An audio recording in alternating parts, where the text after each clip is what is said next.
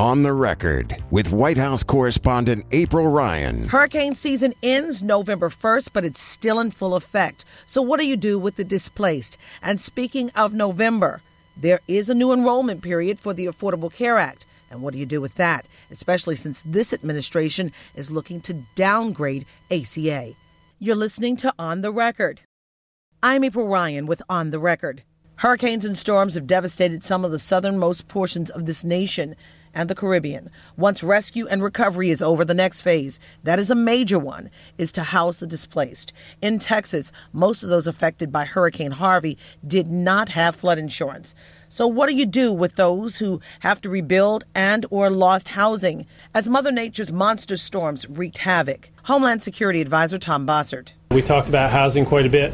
Uh, what's happening now is HUD, in cooperation with FEMA and state and local officials, are starting to get together the available housing stock, both available rental stock, uh, manufactured housing, which often uh, fits a need in this in this type of disaster, uh, but also available housing stock for uh, those who receive assistance under HUD programs, uh, Section 8 in particular. So we're trying to put all those housing stock solutions and all those government programs together, think through what's available and how people might utilize that. right now, FEMA is doing that in a planning section but their operators are focused on saving lives. So, if I could, uh, one additional point there. Uh, this will be a housing challenge, uh, but I don't want to concede any kind of housing lack of coordination. What we'll have to do is allow a lot of this to unfold. And so, when I say 100,000, uh, some portion of those homes were affected with two foot of water or less. Some were affected with eight foot of water or more. And you'll have to look at a case by case basis uh, the people and their uh, whether they're underwater financially and underwater actually, uh, and, and we'll have to work with the mortgage lenders and others as we address those problems. During Katrina, there was a big issue of when the people received housing, temporary housing, rent prices went up dramatically. Is there any kind of safety net or safeguard that that will not happen, that the survivors will not be gouged? uh, when they go into these temporary housing situations. Yeah, you just use an important word, and I'll make a really clear point right now. The gouging will not be tolerated. Jeff Sessions and the President of the United States will not tolerate gouging. Uh, anybody that's going to go out and try to take advantage of a disaster victim ought to expect law enforcement to come down on them with a hammer. Uh, that's not acceptable on a regular day. It's certainly not acceptable when people are suffering.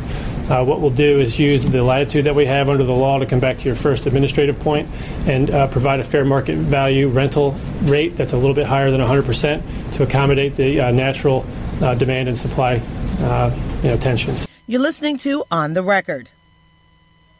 I'm April Ryan with On the Record. Let's talk about the Affordable Care Act and the November enrollment period. My name is Anton Gunn, and I'm the former Director of External Affairs at uh, U.S. Department of Health and Human Services, currently a healthcare consultant. So November 1 is approaching. Um, we have a few more yes. uh, weeks. What would you tell people? Uh, I would tell people is to find out today what's in your health insurance plan call your insurance company uh, if you have coverage today and ask them, um, am I going to be able to re-enroll under the Affordable Care Act in November? And get an answer from directly from your company. If you don't have insurance today, go to healthcare.gov and get as much information as you can about the process coming up in November. And uh, even work with your local healthcare organizations like your hospitals and federally qualified health centers community based organizations. There are a lot of people who are still going to try and help you to get covered and help you to get enrolled in coverage, but you got to do the reach out yourself. You got to take some of the leadership and the ownership to reach out and try to get covered um, because the administration is actually doing nothing to help people to get covered in the United States of America, and that's a sad thing. Anton, former President uh, Barack Obama uh, used to love a slogan that you had when it came to ACA and and efforts to attract a minority America. What was that slogan? Um, we had a lot of lot of things that we said, um, but I think the main thing for us is that um, everybody needs to be covered, and we were real clear and real focused that we needed to make sure that we talked to young people, African Americans in particular, is that you don't need to get caught without having health insurance coverage. Hmm. So at a time in 2017 when there are efforts to repeal and replace or just totally abolish ACA. Um, what does it look like you don't want to be caught without uh, insurance right now. I mean, how does that uh, marry? I mean, what happens now? Well, it's it's a dangerous time, and I'll, I'll be real clear about it. That a lot of people have been lulled into a sense of safety in the fact that there was a vote on repealing and replacing the Affordable Care Act in uh, July, and it didn't it didn't pass. And so a lot of people think that the battle is over or the war has been won, but the current administration has intentionally and systematically um, have taken about a process to make it difficult for people to get coverage and maintain coverage.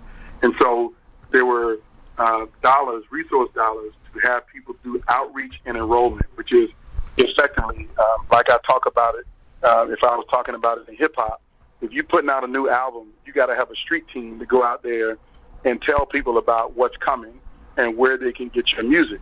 Well, effectively, the Trump administration has taken away the street team for the Affordable Care Act. So there, there are no dollars for enrollment and outreach to let people know how they can sign up for coverage, how they can enroll for coverage. And again, many people live their lives not necessarily thinking about health insurance every single day. But if they get told that you have this time to sign up for coverage, they'll do it. And if you got somebody to help them enroll in coverage, they'd be happy to receive that help.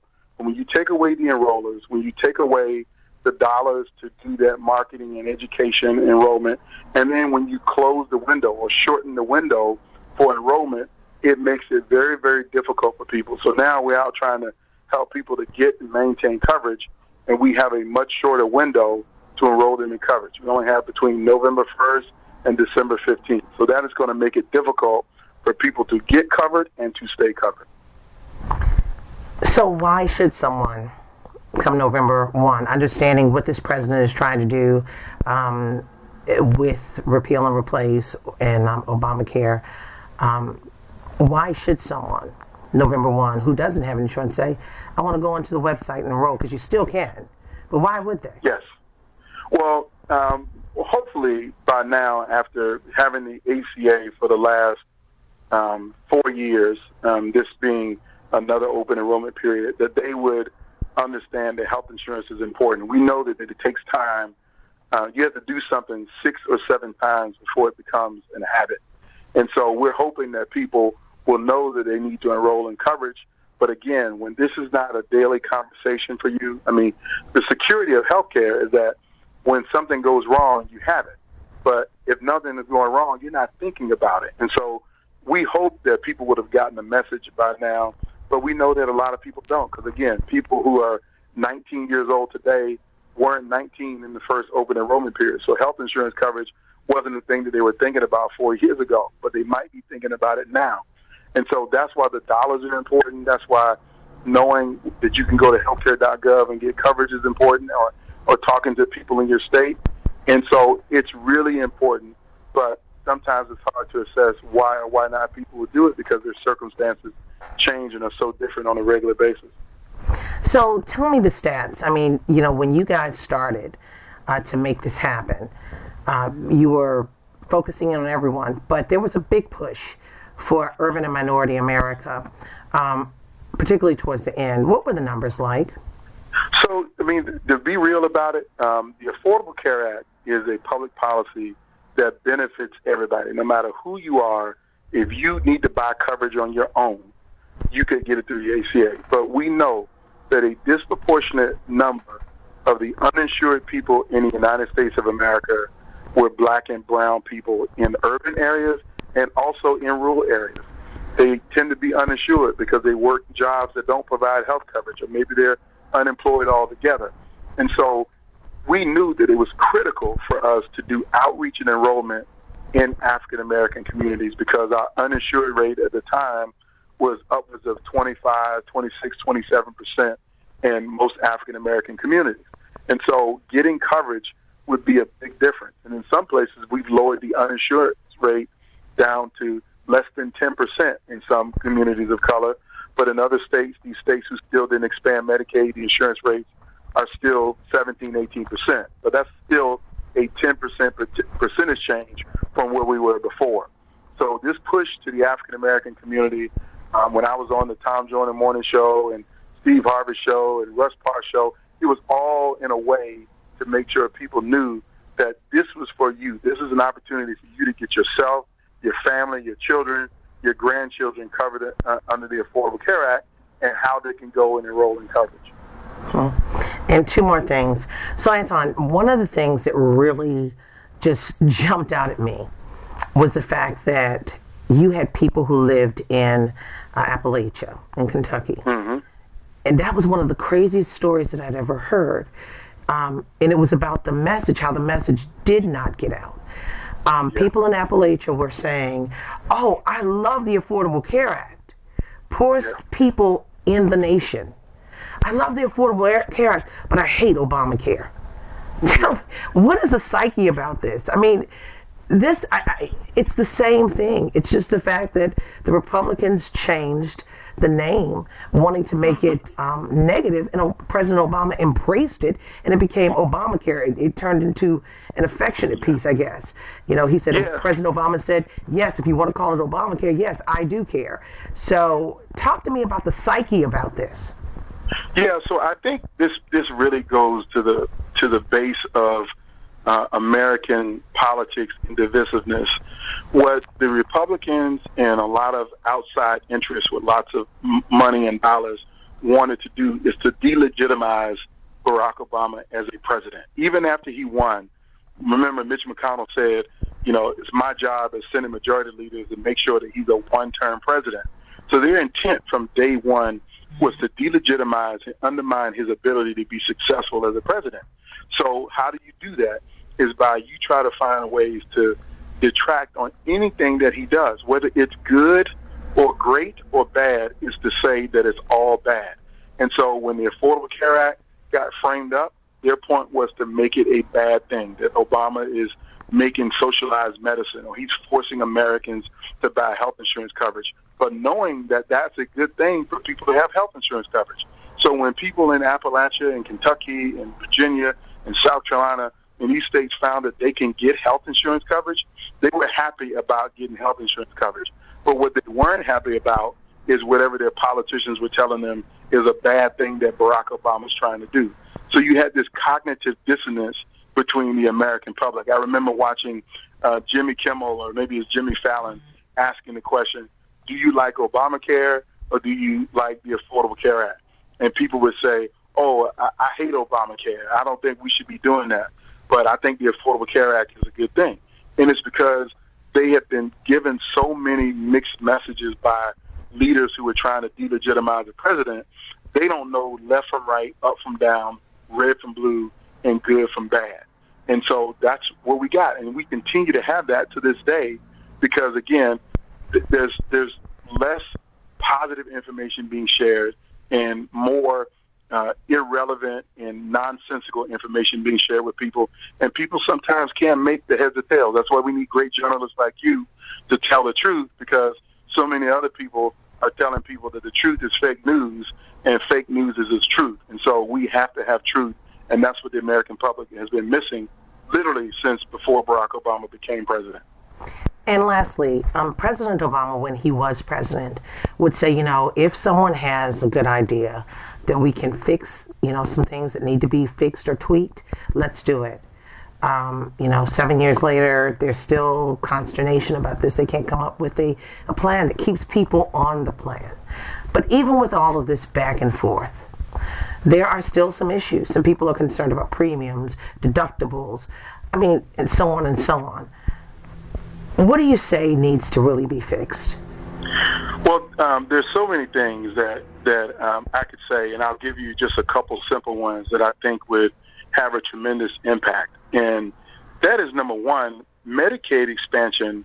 When it was written into the ACA, it was designed to happen in all 50 states and territories, meaning that when the ACA passed, as it was, every state was supposed to expand Medicaid, which really would allow lower income families who can't afford premiums. You might work, you might have a job, but your job doesn't provide health coverage and you can't afford to pay a health insurance premium. You could be eligible for Medicaid if you were under 138% of poverty, and for a family of four, that could be $35,000 a year. That was the initial design. But the Supreme Court basically changed the ACA and told states you can't be forced to do Medicaid. You can do it if you want to, but if you don't want to. States like South Carolina, states like Georgia, Virginia, and several others made the decision not to expand Medicaid. And when they decided not to expand Medicaid, that left millions of people uninsured who should have gotten insurance through Medicaid. So we really want to take a first step to fix the Affordable Care Act and improve upon it. It is giving those low income families who can't afford to buy premiums the opportunity to get Medicaid. That would be the first thing. The second thing we can do is to put their reinsurance pool back into place. And what do I mean by that? Marco Rubio ushered a provision through the Senate in 2015, uh, late 2015, early 2016, that literally took away what we call a pool of resources to help insurance companies get reimbursement when they take a lot of losses for covering a lot of sick people who may have gotten coverage under the ACA.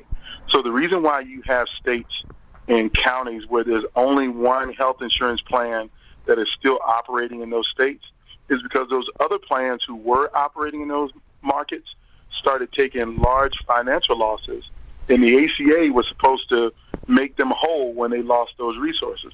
But Mark Rubio, Marco Rubio helped pass a provision in the Senate that took that away from the Affordable Care Act. So again, the Republican leadership has done everything in its power to undermine the ACA. And those states that didn't expand Medicaid all had Republican governors or Republican controlled legislatures to not take the Medicaid expansion. So again, this is the partisanship that took a pretty good law that wasn't perfect, didn't have all of the bells and whistles or solve every challenge, but it was a great foundation.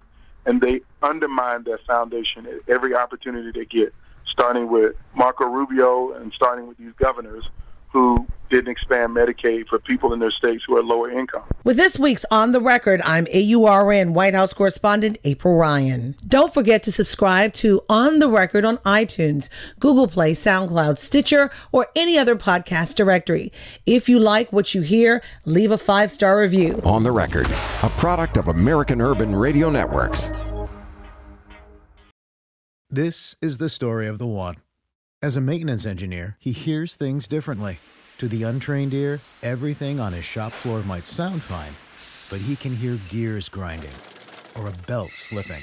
So he steps in to fix the problem at hand before it gets out of hand. And he knows Grainger's got the right product he needs to get the job done, which is music to his ears. Call, clickgrainger.com, or just stop by. Grainger, for the ones who get it done.